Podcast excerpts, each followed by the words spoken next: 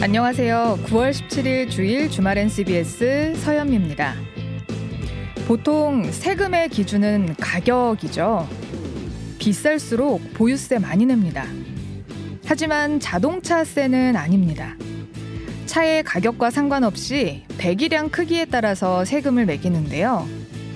그래서 요즘 2,800만 원짜리 소나타는 1년에 자동차세를 52만 원 정도 내고 차값이 1억이 넘는 테슬라는 전기차이기 때문에 배기량이란 개념 자체가 없어서 1년에 자동차세 13만 원만 냅니다. 사실 모든 전기차가 1억짜리든 2억짜리든 13만 원만 냅니다. 그래서 정부가 자동차세를 전면 개편하겠다라고 하는데요. 전기차주들은 반대하고 나섰습니다. 전기차 사면 자동차세 저렴해지는 거 알고 또 환경에도 도움되려고 비싼 차 샀는데 이제 와서 뒤통수 때리면 어떡하냐는 겁니다. 그래서 요즘 전기차로 바꾸려던 사람들도 고민이 많다고 하는데요. 자동차세 개편. 주말엔 CBS 청취자분들의 생각은 어떠신가요? 장기하와 얼굴들의 느리게 걷자 첫 곡으로 보내드립니다. 주말엔 CBS 1부 시작했습니다. 네, 오늘 어, 자동차세 개편하는 거 어떻게 생각하냐고 여쭤봤는데 좀 많은 분들이 좀 보내주셨습니다. 어, 장건님이 가격 대비 세금이 공정한 것 아닐까요? 간단한 상식인데 이렇게 보내주셨습니다. 근데 이 연료차들은 아무래도 환경오염을 많이 시키기 때문에 사실 그에 대비해서 세금을 좀 많이 내긴 했습니다. 그리고 엔진이 무거우면 도로 파손도 많이 시키기 때문에 그에 비해서 내는 세금이 어, 많았던 거다. 이런 어, 설명이 있더라고요. 그 대통령실이 그래서 배기량 중심 자동차세 재산 기준 개선을 주제로 한 국민 참여 토론 결과를 발표를 했는데 여러분들처럼 86%가 개선에 찬성을 했다고 하더라고요. 그랬더니 전기차주들은 이건 사실상의 증세다 라면서 반대하고 있다고 합니다.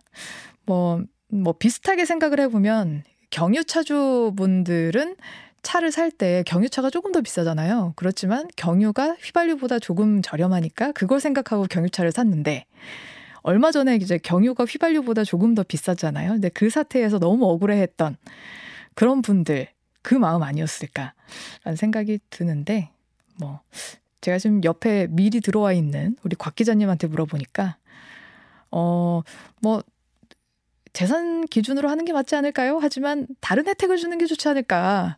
이렇게 또 얘기하시더라고요. 여러분도 계속해서 의견 주시죠. 기다리고 있겠습니다.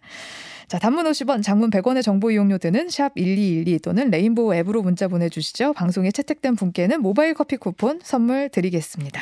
그 곽 기자와 함께 현장 뉴스 들어가 보겠습니다.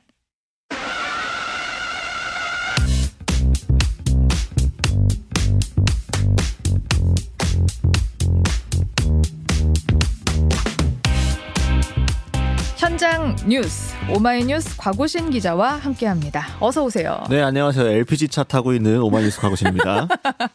네. 저는 내연기관차 휘발유를 타고 네. 있습니다. 예, 빨리 저희도 전기차로 넘어가야 될 텐데 말입니다. 네, 언젠간 넘어갈 생각을 하고 있는데요. 비싸긴 없습니다. 하더라고요. 네. 예, 파이팅! 자, 첫 번째 뉴스입니다. 이재명 더불어민주당 대표의 단식이 계속되면서 여의도 내 긴장감도 고조되고 있습니다. 어, 오늘 이제 계속 입원을 하라고 권고를 했는데 결국에는 안 한다. 이제 강한 의지를 내비치셨고 민주당이 그래서 비상의원총회를 어제 열었죠? 네, 그렇습니다. 어제 비상 의원총회 열어서 꽤 좀 긴 시간 했던 것 같은데요. 결론이 좀 나왔습니다.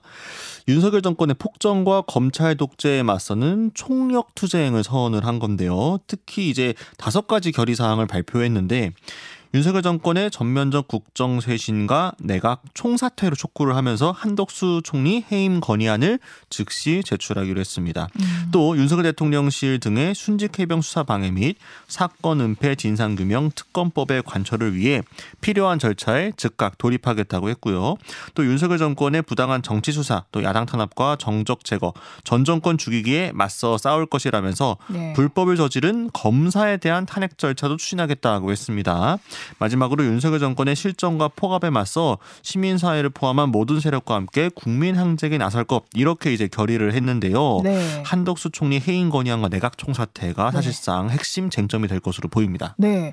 원래는 이재명 대표의 단식을 조금 이제 조롱하고 비난하던 게 국민의힘의 분위기였는데 사실 이 대표의 건강이 악화되면서 단식을 좀 만류하는 쪽으로 분위기가 풀어지기도 했었거든요. 근데 어제 이 민주당 비상의원 총회 결과를 보고 서 다시 분위기가 얼어붙은 것 같더라고요. 네. 그래서 어제 오전까지만 하더라도 국민의힘에서 조금 더 전향적인 이야기들이 나왔습니다. 예. 대표적으로 홍준표 대구시장 같은 경우 본인이 이제 이재명 대표 단식을 뭐 떼쓰기 같은 거에 비유하면서 음. 비난을 했었는데 네. 이거에 대해서 사과를 하면서 단식을 풀라고 페이스북 메시지를 남겼고요. 김기현 대표도 어제 다시 한번 이재명 대표의 단식 중단을 요청을 하면서 아 대표끼리 회담하자 당 대표끼리 회담하자 이렇게 제안을 했었습니다.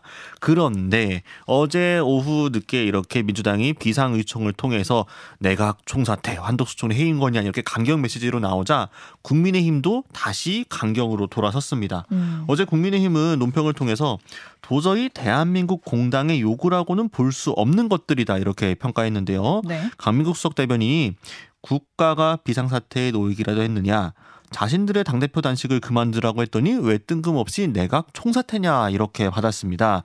그러면서 국민께서는 제발 민주당과 이재명 대표가 일을 좀 하라고 하시는데 대체 누구와 국민 항쟁을 하겠다는 거냐 음. 아예 대한민국과 함께 침몰하겠다는 망국적인 놀부 심보와 다름없다 이렇게 강도 높게 비난을 했고요. 예. 장동영 원내대변인도 비슷했습니다. 이게 화성인 결의문이라면서 이재명 대표 단식에 대한 논의를 하자고 모인 의원총회가 아니었느냐. 근데 체포동의안 부결을 사실상 당론으로 정해놓고 물타기용으로 국타부 장관, 국토부 국방부 장관 탄핵 카드를 꺼냈다가 이도저도 안 되니 결국 내각 총사태냐 이렇게 음. 나를 세웠습니다. 네. 그래서 괜히 불체포 특권 포기하겠다고 진정성 없이 내뱉은 당 대표의 말 한마디 수습하겠다고 난리 법석을 떠는 모습에 국민들은 신물이 난다. 솔직해지기 바란다. 이렇게 덧붙였습니다. 네.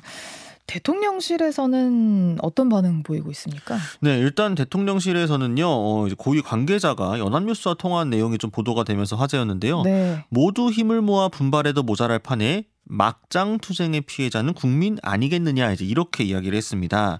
윤석열 대통령은 민생과 수출을 위해 동분서주하고 있고 경제 의존도가 세계 최고인 우리나라에서 수출만이 일자리 창출의 유일한 첩경이다. 우리 음. 경제의 동력과 서민을 살리는 길이라면서 이렇게 좀 경제가 어려운 상황을 강조했습니다. 네.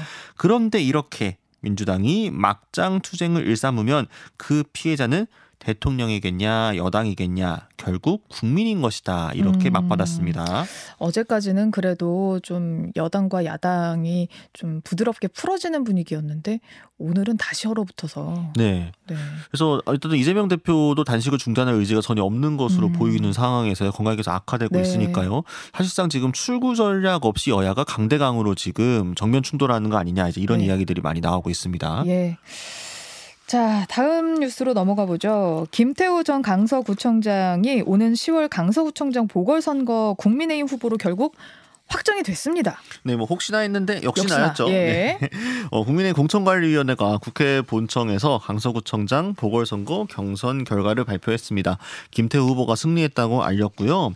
앞서서 이제 3파전이었죠. 김진선 전 국민의힘, 강서병 당협위원장, 또 김용성 전 서울시 의원까지 참여를 했는데 이틀 동안 강서구에 거주하는 책임 당원과 일반 구민 여론조사를 각각 50%씩 반영하기로 했습니다. 네. 다만 이제 공관위원장을 맡은 이철규 사무총장은 후보자별 세부 득표율은 발표하지 않고 최종 후보자만 발표하겠다 이렇게 얘기를 했는데요. 네. 이 비공개 회의가 진행 중이던 도중 다른 후보 쪽 관계자는 너무하다. 이거 짜고 치는 고스톱 어딨냐 이런 식으로 분통을 터뜨리기도 했다고 네. 합니다.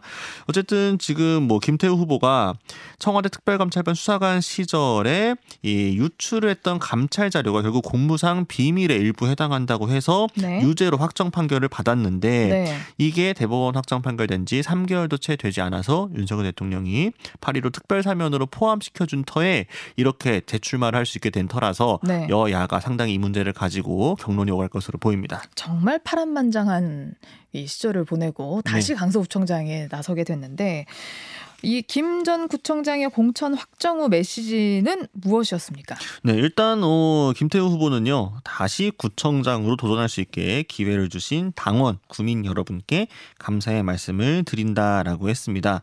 그래서 본인이 이제 지난 16년 동안 정체돼 있었던 여러 가지 구도심의 불편한 점들을 모두 개선해서 구민 삶의 질을 향상하는데 최선을 다하겠다라고 밝혔고요.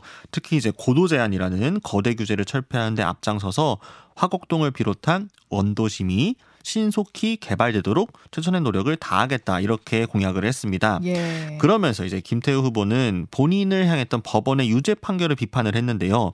내용과 절차 면에서 온당하지 못한 판결이었다 이렇게 대법원에 각을 세웠습니다. 음, 그는 본인과 관련된 재판 때문에 선거를 다시 치르는 점은 죄송하다라면서도 최강욱, 조국, 울산 사건과 달리 법원이 제 사건만 신속하게 처리하는 걸 보며 형평성에 문제가 있다고 보았다라고 했습니다.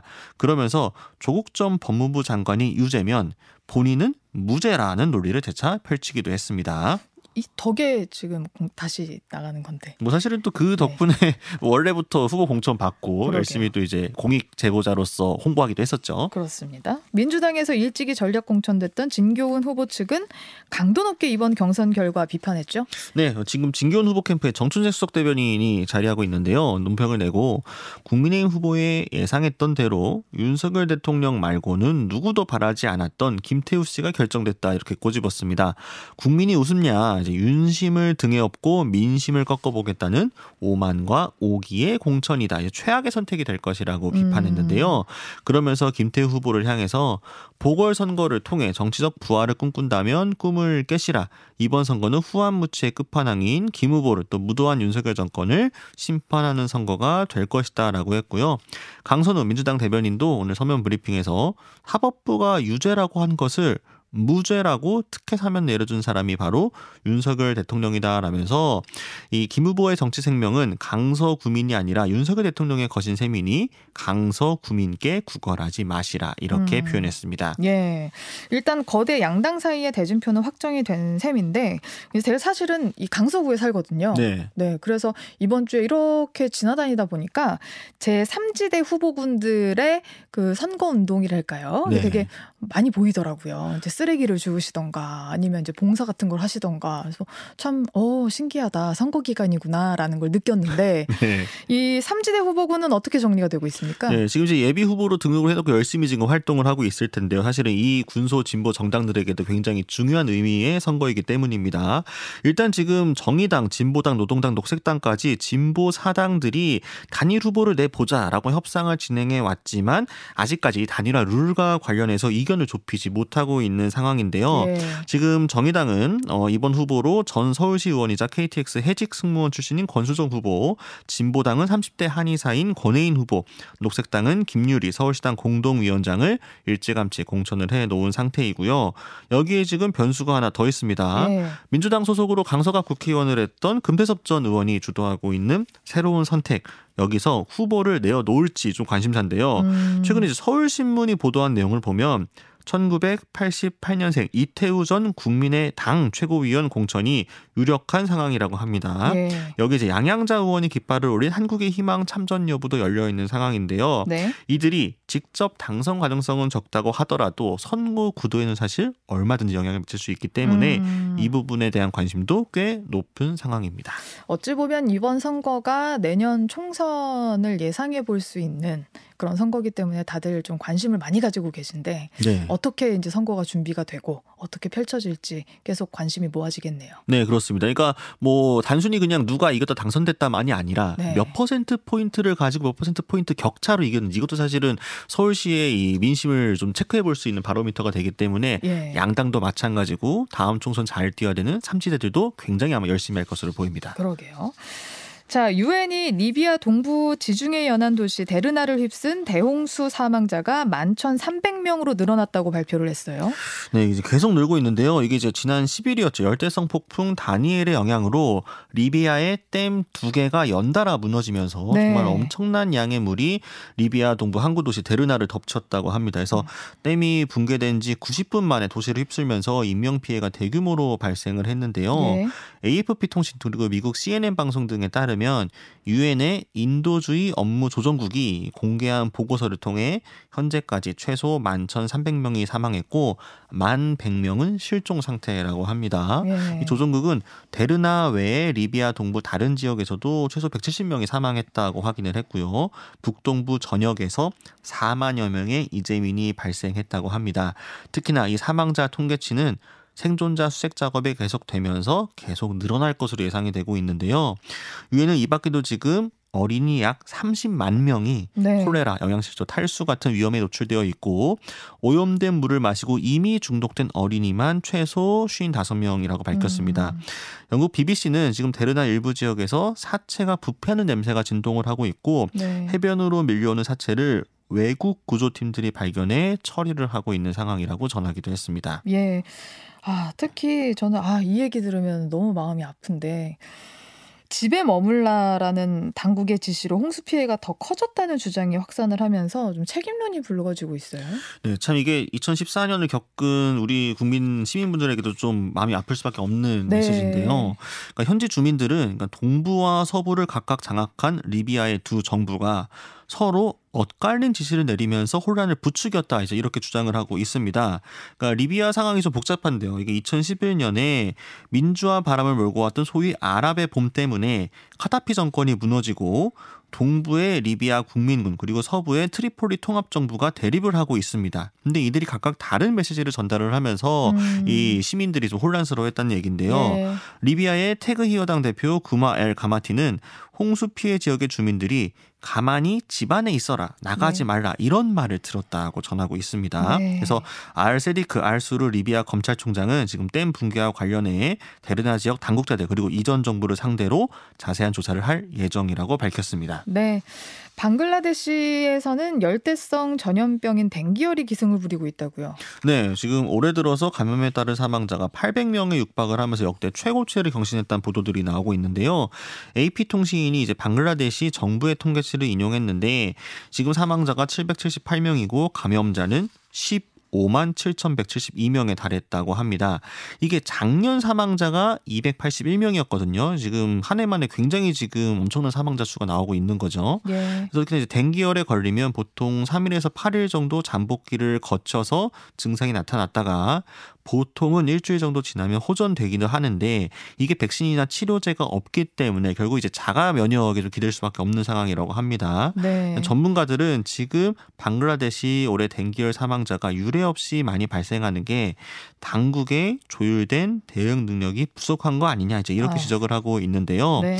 세계 보건기구에서는 모기를 매개체로 한 바이러스들이 기후 변화 때문에 더 빠르고 더 멀리 번지고 있다 이렇게 경고하고 있는 상황입니다. 네, 계속해서 인재다라는 얘기도 많이 들리고 있고 또 지금 기후이기 때문에 계속 또 자연재해가 심해지고 있어서 참. 참 네. 마음이 아픕니다. 네, 아무도 지금 기후 위기에서 피해갈 수 없는데 이거를 빨리 제도적으로 완화할 만한 방법들이 나와야 되겠죠. 맞습니다. 자, 마지막 뉴스인데요. 홍범도 장군의 흉상 이전에 반발하는 독립운동가 후손들이 육군사관학교 명예 졸업증을 반납했습니다. 네, 육사가 지난 2018년이었습니다. 독립운동가 후손 13명 그리고 광복군 생존자 4명에게 명예 졸업증을 수여하면서 아 국군의 뿌리는 대한 독립군과 광복군에 있다 이렇게 확인한 바 있습니다. 예. 지금 가장 뜨거운 이제 이슈가 되고 있는 홍범도 장군도 그때 명예 졸업장을 받은 바 있는데요. 그런데 이제 신흥무관학교 교장 윤기섭 선생의 후손 그리고 한국광복군 총사령관인 뒤청천 장군의 후손 등은 지난 금요일 이 명예 졸업증을 반납하기 위해 육사 정문 앞에 모여 입장문을 발표했습니다. 이들은 육사 출신 국방부 장관과 육사 총동창회 그리고 육사가 자랑스러운 호국의 역사와 전통을 지우는 모습을 보면서 육사의 존치 이유에 대한 깊은 회의를 갖게 됐다라면서 음. 이 반납 취지를 설명했는데요. 네. 2018년 수여된 수치스러운 명예 졸업증을 되돌려준다라고 반납을 했습니다. 이렇게 앞에다 놓고 갔는데 결국 안 나오다가 이들이 다 돌아간 후에 나와서 가지고 들어갔다더라고요. 네, 그러니까 사실은 뭐 보통 미리 통보를 했기 때문에 예. 육사 측에서 누구도 관계자가 나와서 이 졸업증을 받아가지 않을까 했는데 전혀 육사 측에서 무대응으로 일관을 하다가 예. 집회 관련한 참가자들로 돌아간 뒤에 뒤늦게 가져가는 모습을 보이면서 또 빈축을 사기도 했죠. 그렇습니다. 또 광복군 창설일인 오늘 민족문제연구소와 신흥무관학교 기념사업회 등이 광복군 창설일인 독립운동가 흉상 철거 이전에 항의하는 집회를 열었다고요? 네, 오늘이 광복군 창설일이다 보니까 이거에 맞춰가지고 항의 집회를 열었습니다. 참가단 200여 명 정도 됐다고 하고요. 독립전쟁 영웅 흉상 철거를 백지화하라 또 흉상 철거 주 도하는 국방장관 사퇴하라 이런 구호를 외쳤다고 합니다. 이들이 집회를 마치고 이제 걷기 대회까지 하면서 함께 걷는 우리가 독립투사다. 독립 전쟁은 아직 끝나지 않았다라면서 용산구 전쟁 기념관까지 행진을 했다고 하는데요. 또 이제 지난 금요일에 또 이 여러 행사들도 같이 열리면서 비판적인 메시지가 독립운동가 후손들 사이에서 계속 네. 나오고 있습니다. 네. 지금까지 오마이뉴스 과구신 기자였습니다. 고맙습니다. 감사합니다.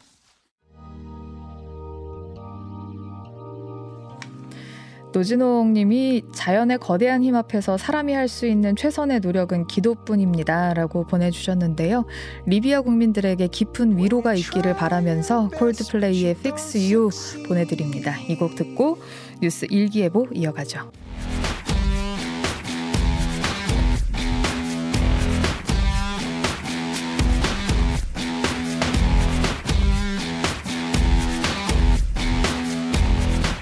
주말엔 CBS 뉴스 예보관이시죠? 뉴스 일기예보 before after 김수민 시사평론가 나오셨습니다. 어서 오세요. 네, 반갑습니다. 네, 첫 번째 뉴스는 통계 조작 논란입니다. 감사원이 지난 9월 15일 문재인 정부에서 통계 조작이 있었다는 감사 결과를 대대적으로 발표했습니다. 네, 감사원은 문재인 정부 청와대와 국토부가 부동산, 소득, 고용 등의 3개 통계를 조작했다는 감사 결과를 발표했는데요. 네. 통계법 위반, 직권남용, 업무방해 등의 법적 혐의가 확인됐다면서 관련자 22명에 대해서 검찰이 수사를 요청을 했습니다.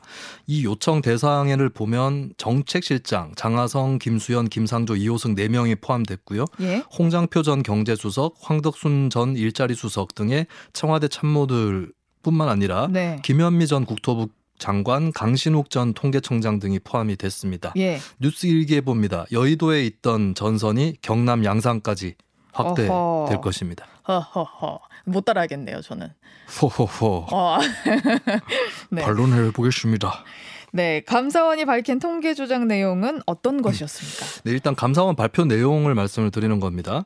어, 청와대와 국토부가 부동산 원의 통계성에 대해서 부당한 영향력을 행사를 했고 결과적으로 통계 수치를 조작했다는 발표인데요.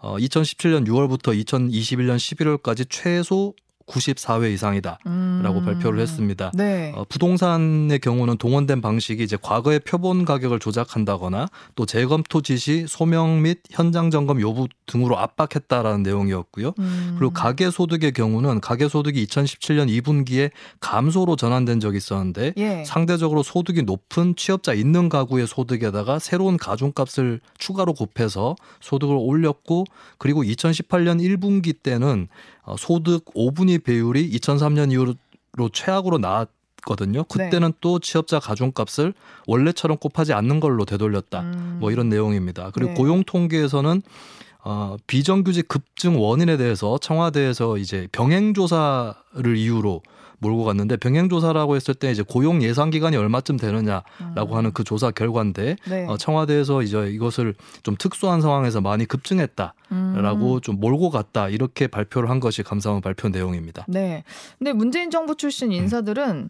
즉각적으로 반박에 나섰어요. 문재정부 장관들 또 청와대 참모들이 참여하고 있는 정책 포럼이 있는데 이게 사이제라는 곳이 네. 있는데 여기에서 입장문을 발표했거든요. 네, 사이제 입장문을 발표를 하고 부동산 주간 동향 통계를 추가로 더 받아봤다거나 예? 통계 왜곡을 바로잡기 위해서 이상 사례를 제거했던 것, 다양한 네. 분석 방법론을 적용했던 것은 시장 상황을 정확하고 신속하게 파악하기 위한 적극적인 노력이 일환이었다라고 강조를 했습니다. 네. 그리고 감사원이 감사에서 강압적인 방식을 썼다라고 주장을 했는데요. 이미 음. 쓰인 조서에 동의하도록 강요하거나 네. 공무원을 10회 이상 줄- 출석 조사시키거나 야간 및 새벽에 조사를 한다거나 음. 전방위적인 핸드폰 포렌식이 있다거나 이런 조사가 있었다라고 밝혔고 네. 또 통계 체계 개편은 전문가들이 국가통계위원회에서 심의 의결해서 개편하는 건데 네. 어 그리고 또 통계 조사도 수많은 공무원 조사원들이 참여를 하는 것이다. 네. 그러면 조작이라고 하려면 이들이 모두 같은 의도를 갖고 한 몸처럼 움직여야 되는데 음. 이런 통계 조- 조작은 성립할 수 없다라는 음. 반론도 있었습니다. 그리고 시장 상황이 어차피 한 방향으로 설명되는 게 아니라서 통계 조작을 할 이유가 없었다. 이렇게도 덧붙였습니다. 네.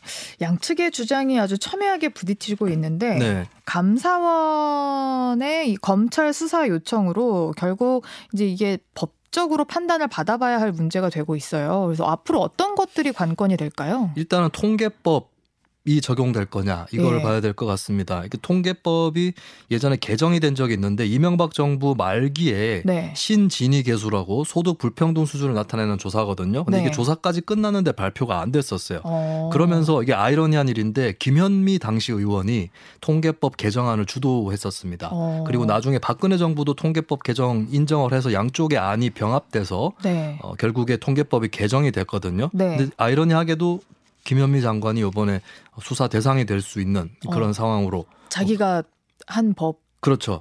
대해서 네네. 근데 그 법을 위반했는지는 더 확인을 해봐야 되겠지만 아. 어쨌든 김현미 장관이 의원 시절에 만들었던 그 법에 김현미 전 장관이 적용을 받게 됐다. 아 어떤 게 쟁점이에요? 네, 이 내용에 보면은 그 통계법 에서 이렇게 나와 있어요. 누구든지 정당한 사유 없이 작성 중이거나 작성된 통계를 공표 전에 변경하려고 조사자에게 영향력을 행사해서는 아니 된다. 음. 이 부분이 있거든요. 네. 근데 여기에 정당한 사유 라고 단서가 붙어 있는데 정당한 음. 사유가 있었는가 없었는가? 네. 예, 이 부분이 이제 관건이 일단 될 것 같습니다. 그리고 두 음. 번째는 작성 중이거나 작성된 통계를 공표 전에 제공 또는 누설하거나 목적 외의 용도로 사용해서는 아니 된다. 음. 라고 나와 있거든요. 그러니까 현재 결과 발표만 봤을 때는 어, 공표 전 제공 또는 누설이 아니냐라고 할 수 있는데 여기 예외 사항도 몇 가지가 있습니다. 네. 아. 뭐 새로운 통계 작성이나 기존 통계 변경을 위해서 관계 기관이나 전문가에게 의견을 구할 때 네. 또 행정 자료를 단순 집계할 때 뭐 이런 경우는 이제 예외가 될 수 있는데 이 네. 예외에 해당하는가 안 하는가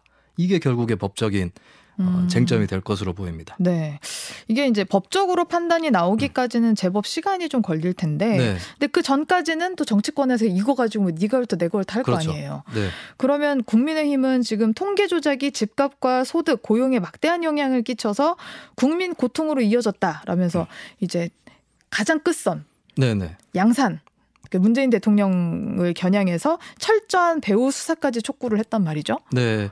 일단 최근에 정부 여권이 제기했던 최대 이슈가 결과적으로는 홍범도 장군 흉상 이전 논란이 됐거든요. 이 부분이 어, 과거사나 이념에 대한 공방으로 비춰지면서 중도층이나 보수층 일부가 외면하거나 불만을 갖는 사안이 됐습니다. 근데 이번에 통계 조작 논란을 통해서 국민의힘 입장에서는 네. 먹고 사는 민생 문제로 프레임 전환할 수 있다. 음. 라고 하는 특징이 있겠고요. 그리고 부동산 정책 같은 경우는 문재인 정부 민심 위반 제 1순위로 꼽히는 문제인데 이것을 한 번 더 잡아 나가는 문제. 음. 그리고 소득주 성장을 했는데 소득이나 고용이 해결이 안 돼서 조작했다. 이렇게 어, 국민의힘 입장에서는 네. 어 그러니까 총선에서는 총 그 현 정권에 대한 심판론 네. 이것이 부각되기 마련인데 네. 여기에 맞서는 전 정권 마저 심판론 이라고 표현해 보겠습니다. 이걸로 돌파를 하, 겠다라는 네. 게 국민의힘의 의도라고 볼 수 있겠고요. 네. 그리고 주적이 이재명 대표에서 문 전 대통령으로 바뀐다라는 차이도 있을 겁니다. 그러니까 음. 국민의힘 일각에서 최근에 이재명 대표가 사퇴라도 한다면 우리한테는 불리해진다. 음. 이런 소리가 나오고 있는데 네. 그러면 이제 약한 고리라고 국민의힘은 생각하고 있는 이재명 대표가 아니라 네. 좀더 강한 중심 축이라고 볼 수 있는 문재인 전 대통령과 정면 승부한다. 근데 이미 네. 거기는 정권 교체가 됐잖아요. 교체됐지만 문제가 또 불거져 나와 있다. 이재명 어. 대표가 사퇴한다고 민주당 문제가 해결되는 게 아니다. 음. 뭐 이렇게 국민의힘 입장에서는 전선을 확대해서 가져갈 수 있는 소재 라고 판단을 할 겁니다. 그 민주당은 어떤 태세를 갖추게 될까요? 민주당 역시도 전선을 확대하게 되는 것이죠. 네. 현재 이재명 대표와 문재인 정부가 동시에 공격받는 상황이거든요. 네. 그러면 더더욱이나 당이 대단결해야 된다. 아, 예, 한쪽이 무너지면 안 된다. 한쪽이라도 무너지면 안 된다라는 거고 마침 이 대표가 단식 농성을 하고 있는데 문 전 대통령이 9.19 합의 네. 기념 행사에 참석을 할 거다라는 그러니까 서울에 온다는 있거든요. 소리가 나오고 그렇죠. 있어요. 그럼 상경하는 김에 이 대표까지 만나서 네. 위로하고 이러는 거 아니냐 이런 관측에 힘이 실리고 있습니다. 그리고 음.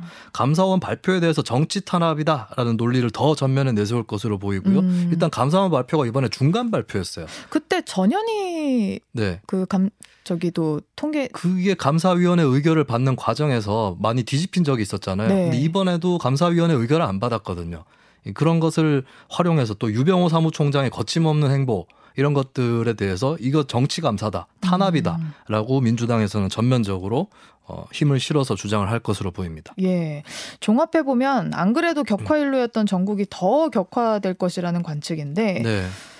국민들의 우려나 피로도 아주 상당할 것으로 보입니다. 여기에서 정치권에서 명심해야 할 건 뭘까요? 네, 일단 민주당 같은 경우는 법적 문제를 떠나서 부담으로 남는 부분이 있는데 이번 감사원 발표 일부를 보면 이런 사례가 있어요. 예를 들면은 어, 서울 부동산 매매 변동률을 놓고 청와대가 국토부에 좀 압박성인 메시지를 보내고 네. 그러니까 국토부가 부동산원에다가 이대로 가면 저희 라인 다 죽습니다. 한 주만 더 마이너스로 부탁드리면 안 되겠습니까? 라는 대목이 나오거든요. 음. 이 위법 부담을 떠나서 이 정부에서 실물 경제가 어떻게 돌아가는지보다 어떻게 보여지느냐에 더 치중한 거 아니냐 이런 비판은 가능할 것으로 보입니다. 네. 그렇기 때문에 민주당 입장에서는 정책적으로 미흡했거나 오류했던 부분을 좀 선제적으로 자성하고 향후의 정책을 통해서 극복하는 행보가 음. 중요할 것으로 보이고요. 네. 그리고 국민의힘 같은 경우는 전 정부 문제가 있다고 해서 현 정부가 잘한다는 평가를 받는 건 아니다라는 점을 명심할 필요가 있겠습니다. 부동산 같은 경우도 최근에 이제 윤석열 정부도 좀 공급이 여의치 않다라는 지적을 맞아요. 받고 예. 있고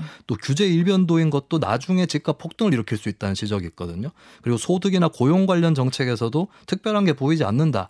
라고 하는 그런 지적들이 있는데 결국에 문재인 정부를 탓하는 수준을 넘어서는 자신들의 정책을 내놔야 된다. 음. 이게 여권의 숙제로 남을 것입니다. 그쵸. 지금 이제 1년이 지난 상황인데 이거를 실제적으로 잘 보여준다에서 그칠 것이 아니라 더 나아진 통계를 보여줘야 되는 거잖아요. 이젠 네. 그렇습니다. 실력을 제대로 보여줘야 할 시기인데 네. 그걸 잘 못 보여주면 이제 사실상 그럼 뭡니까? 라고 했을 때 뭐라고 답할 게 없잖아요. 그렇죠. 실력을 보여줘야 되는데. 네, 모든 현 정부는 현재의 문제를 넘어서야 된다. 네. 이 점이 있습니다. 그렇습니다. 자, 다음 뉴스는 정치인 호감도에 대한 소식입니다. 한국갤럽에서 정기적으로 발표해온 정치인 호감도. 이번 조사에서 나타난 변동과 특징 한번 살펴볼까요? 네, 한국갤럽이 지난 9월 10일부터 14일까지 만 18세 이상 전국 1,000명 상대로 전화면접 조사 실시를 했고요. 표본 오차는 95% 신뢰 수준의 플러스 마이너스 3.1% 포인트입니다. 자세한 내용은 중앙 어, 선거 여론조사 심의위원회 홈페이지 참조하시면 되겠고요.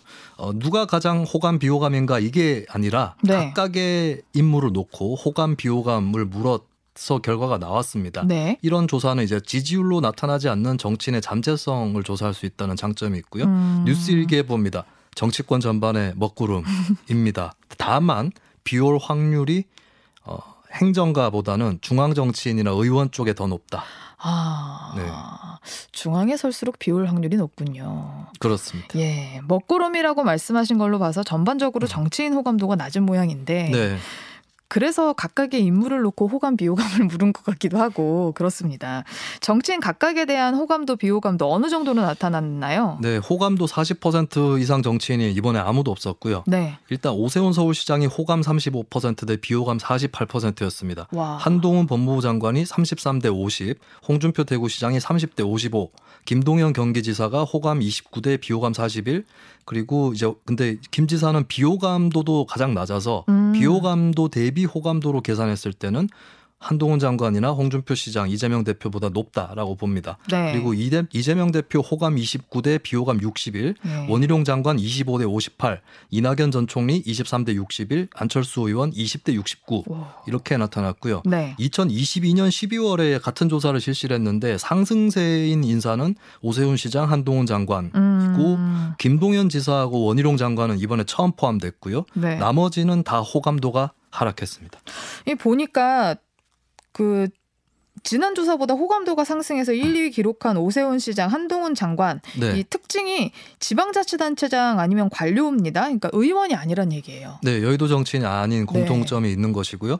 네, 오세훈 시장은 전전조사인 작년 9월에 호감도 41%였습니다. 근데 작년 12월에 31%로 급전직하를 했었거든요. 네. 아무래도 그 사이에 있었던 이태원 참사 영향이 있지 않았는가라고 음. 추정이 되는데 이번에는 35%로 반등은 했지만 예전에 40% 수준을 회복하지 못 했다라는 예. 게 있고요. 다만 어, 뉴스에서 그동안 크게 논란이 불거진 것은 없었습니다. 그러니까 음. 오세훈 시장의 경우는 중앙 정치에서 비켜서 있다는 이점을 계속 누리고 있는 것이고요. 네. 한동훈 장관은 호감도가 작년 12월 29%에서 이번에 33%로 상승을 했는데 특이점이 하나 왔어요. 윤석열 대통령이 같은 조사에서 긍정 평가율이 31%였습니다. 오. 아니, 내 긍정 평가율보다 한동훈 장관 호감도가 더 높아졌습니다. 한 장관은 어떻게 대답했을까요? 저는 일희일비하지 않겠습니다.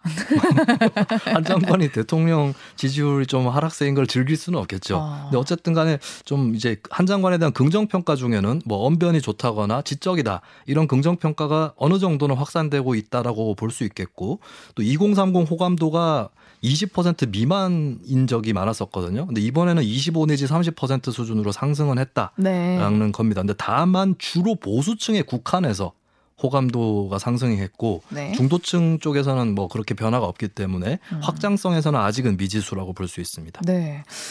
이번 조사에서 가장 음. 많은 관심을 모은 정치인은 아무래도 단식 농성 중인 이재명 대표인 것 같은데 이 대표는 대선 주자 지지율에서 항상 1위를 달리고는 있지만 호감도에서는 공동 4위를 기록했어요. 근데 반면 김동연 지사는 호감도는 이 대표랑 동률이지만 비, 비호감도는 크게 낮아서 좀 희비가 엇갈린 것 같아요. 네, 이재명 대표가 작년 9월 조사 34% 호감도였는데 이번에 29%로 30선 밑으로 떨어졌다라고 하는 겁니다. 그리고 진보 중도 보수층에서 호감도에 뭐 상승이 없었고 음. 성향을 유보한 층에서 호감도가 26%에서 19%로 크게 떨어졌거든요.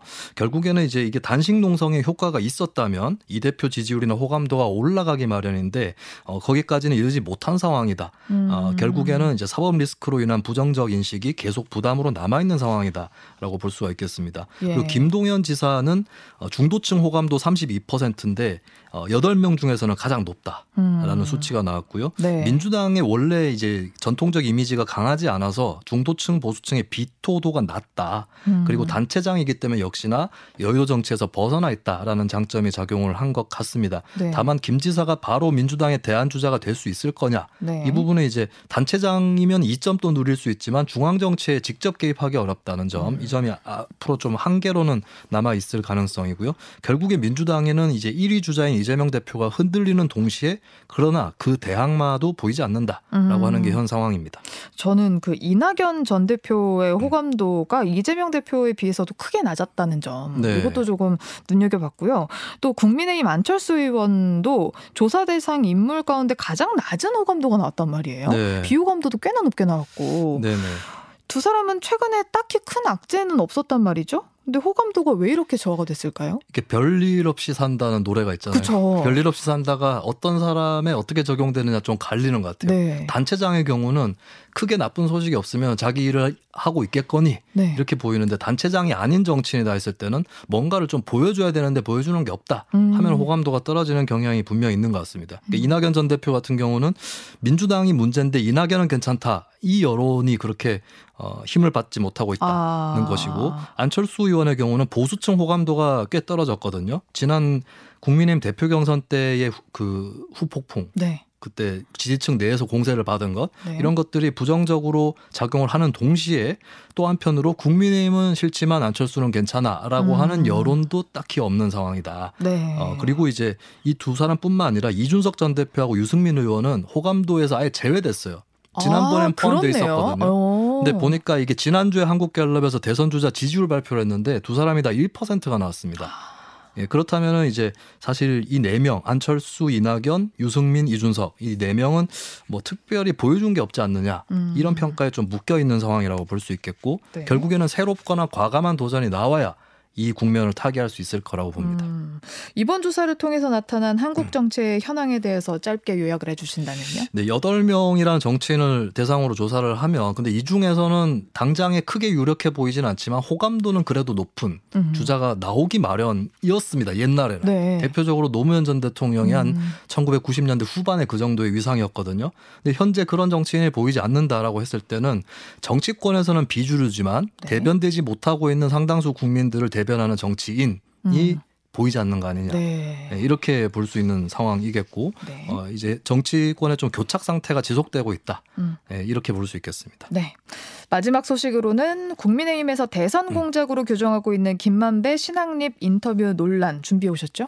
네, 국민의힘이 이번 주 내내 이 인터뷰를 대선 공작 게이트로 규정을 하고 또 각지에서 피켓 시위나 규탄 집회를 집- 어, 준비를 해왔었고요. 진행도 해왔고 어, 그리고 마침 검찰 쪽도 지난 9월 14일에 관련 보도를 했던 뉴스타파와 JTBC를 압수수색을 했었습니다. 네. 그리고 오늘 검찰이 사건의 발단이었던 부산저축은행 수사 의혹을 사실 무근이라고 판단을 했다는 소식까지 나왔는데요. 네. 뉴스 일기에 봅니다. 잔뜩 흐립니다. 그러나 비가 내릴지는 모릅니다. 아, 흐리긴 하나. 흐리다고 무조건 비가 오는 건 아니다. 아니고. 근데 음. 흐린 건 맞는데 네. 뭐 이런 얘기입니다. 그렇습니다. 그 검찰이 부산저축은행 수사 무마 의혹이 명백히 사실과 다르다라고 오늘 결론을 지었어요. 네, 오늘 발표된 소식에 따르면 크게 두 가지 내용인데요. 당시 2011년 수사할 때의 대상은 어, 대출을 받을 때 차명 SPC 특수목적법인을 사용한 어, 경우였는데 대장동 일당이 사용했던 그 업체들은 차명 SPC가 아니었다라고 하는 음, 점이고요. 네. 두 번째는 어, 이 대장동 일당에게 대출을 알선해줬던 조우영 씨 같은 네. 경우에 계좌 압수수색을 시행했는데 입건을 하지 않았다는 의혹이 있었어요. 음. 근데 이것도 사실이 아니다. 조 음. 씨는 나중에 예금보험공사의 수사 의뢰를 통해서 다른 사안을 통해서 알선수재 혐의가 포착된 거다. 이게 음. 검찰의 발표 내용입니다. 그럼 부산저축은행 수사 무마 의혹이 사실이 아니기 음. 때문에 뉴스타파의 김만배 신학님 인터뷰를 포함한 여러 의- 의혹 보도도 허위라고 볼 수 있을까요? 이게 애초에 수사 대상이 아니었다는 설명은 될 수 있을 것 같은데요. 하지만 수사 대상 그럼 왜 애초부터 되지 못했는가? 음. 이 부분에 대해서는 결과적으로는 부실 수사 아니냐라는 네. 의혹 제기 될 수도 있고 특히 대선 당시 상황에서는 제기될 수 있는 부분이다라는 네. 점이 또 있습니다. 그러니까 예를 들면 C7 대장동 일당이 불법 퇴출한 규모가 1천억 원이 넘었고 네. 또 조우영 씨가 알선 수재 대가로 받은 게 10억 원이 넘었거든요. 예. 근데 이것보다 액수가 작은 업체들도 당시 2011년 수사에서 적발이 됐었어요. 예. 그래서 그냥 좀 느슨하고 상식적인 차원에서 왜 빠져나갔을까, 음. 혹은 왜 잡히지 않았을까 이런 의혹이 제기될 만은 했던 부분이고 네. 그리고 부산저축은행 의혹 보도가 김만배 씨 진술에서 시작한 게 아닙니다. 음. 조우영 씨가 2014년 경찰 조사 때 나는 대검 중수부의 수사를 받았고 계좌 압색도 받았다. 음. 그런데 무혐의로 풀려났다라고 주장을 했었거든요. 네. 거기서 의혹이 출발했던 거고 물론 조, 조우영 씨나 관계자들이 최근에는 이걸 부인을 하고 있는데 어느 쪽이 진실이 진실이고 허위인지는 명확하게 확인되기는 좀 어려울 것 같습니다. 네. 여기에 지금 국민의힘에서는 이 인터뷰가 민주당이 개입한 거 아니냐라는 네. 의혹을 제기를 하고 있는 상황이잖아요. 네네. 네. 일단 김만배 씨하고 신학림 씨 간에 어떤 공작이 기획되었느냐 이 부분은 아직 수사 중이라고 봐야 될 것 같아요. 네. 이번에 이제 어, 관련 언론사 압수수색 같은 경우도 검찰 관계자에서는 들이 좀 약간 앞뒤가 정확하게 맞는 주장은 아닌데 일단은 대선 개입 관여 의도 정황이 확인됐다라고 음. 밝히고는 있는데 하지만 이게 보도상의 미스인지 소위 음. 미스인지 대장동 일당과의 공모인지는 확인해 보는 것이다. 네. 라고 밝혀서 이게 현재까지 알려진 것만 봤을 때는 허위임을 알고도 고의로 보도를 했고 민주당이 여기에 개입을 했다. 음. 이 부분은 현재 알려진 바로는 아직까지 넘어야 될 산들이 많은 그런 음. 설이라고 볼 수가 있겠습니다. 네.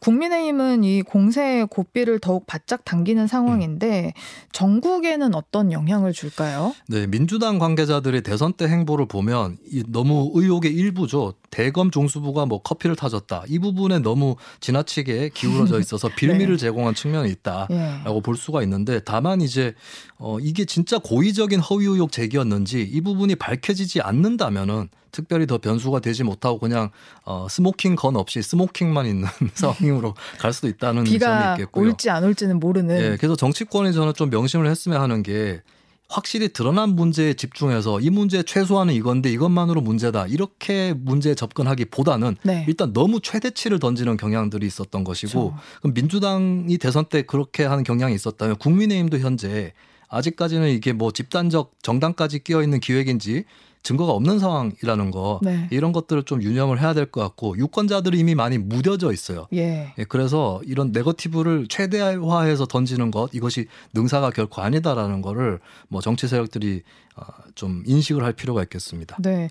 그 당시 그 대선 때도 네. 사실 이 보도가 얼마나 영향을 끼쳤는지를 생각해 보면 네네. 좀알 수 있을 것 같거든요. 이게 뉴스타파 보도가 대선 3일 전이었거든요. 예. 근데 그때는 너무 많았어요. 여러 네. 가지 소재가. 악재라고 치더라도 민주당 악재도 있고 국민의힘 악재도 있고 국민의힘 또 요 문제 말고 다른 악재도 있었고 또 대선 3일 전쯤 되면 유권자들이 더 이상 판단하지 못합니다. 음. 네. 관심을 갖기도 힘들고 그래서 이것 때문에 대선 때 격차가 좁혀졌다. 음. 이런 생각에는 좀 과몰입하지 않을 필요가 있다. 맞아요. 예, 그 말씀 좀 드립니다. 정치가 좀 앞으로는 한 발짝도 못 나가고 있는 것 같아서 좀 아쉽습니다. 좀 언론 탄압으로 이어지는 분위기도 좀 자제해야 하는 네. 거라고 생각을 합니다. 이게 언론 탄압으로 이어지는 분위기라고 또 느껴지세요? 드러난 문제에 좀 집중을 한다면 이게 보도를 하는 게 맞느냐 이 부분까지는 얘기를 할 수 있겠는데 음. 이걸 이제 기획 공작이다. 뭐 이렇게 단정 지을 만한 단계인가 음. 이 부분에 대해서는 이제 좀 신중하게 접근할 필요가 있겠죠. 예. 자, 지금까지 김수민 시사평론가와 함께 했습니다. 고맙습니다. 예, 감사합니다. 네, 저는 잠시 후 7시 주말엔 CBS 2부로 돌아오겠습니다.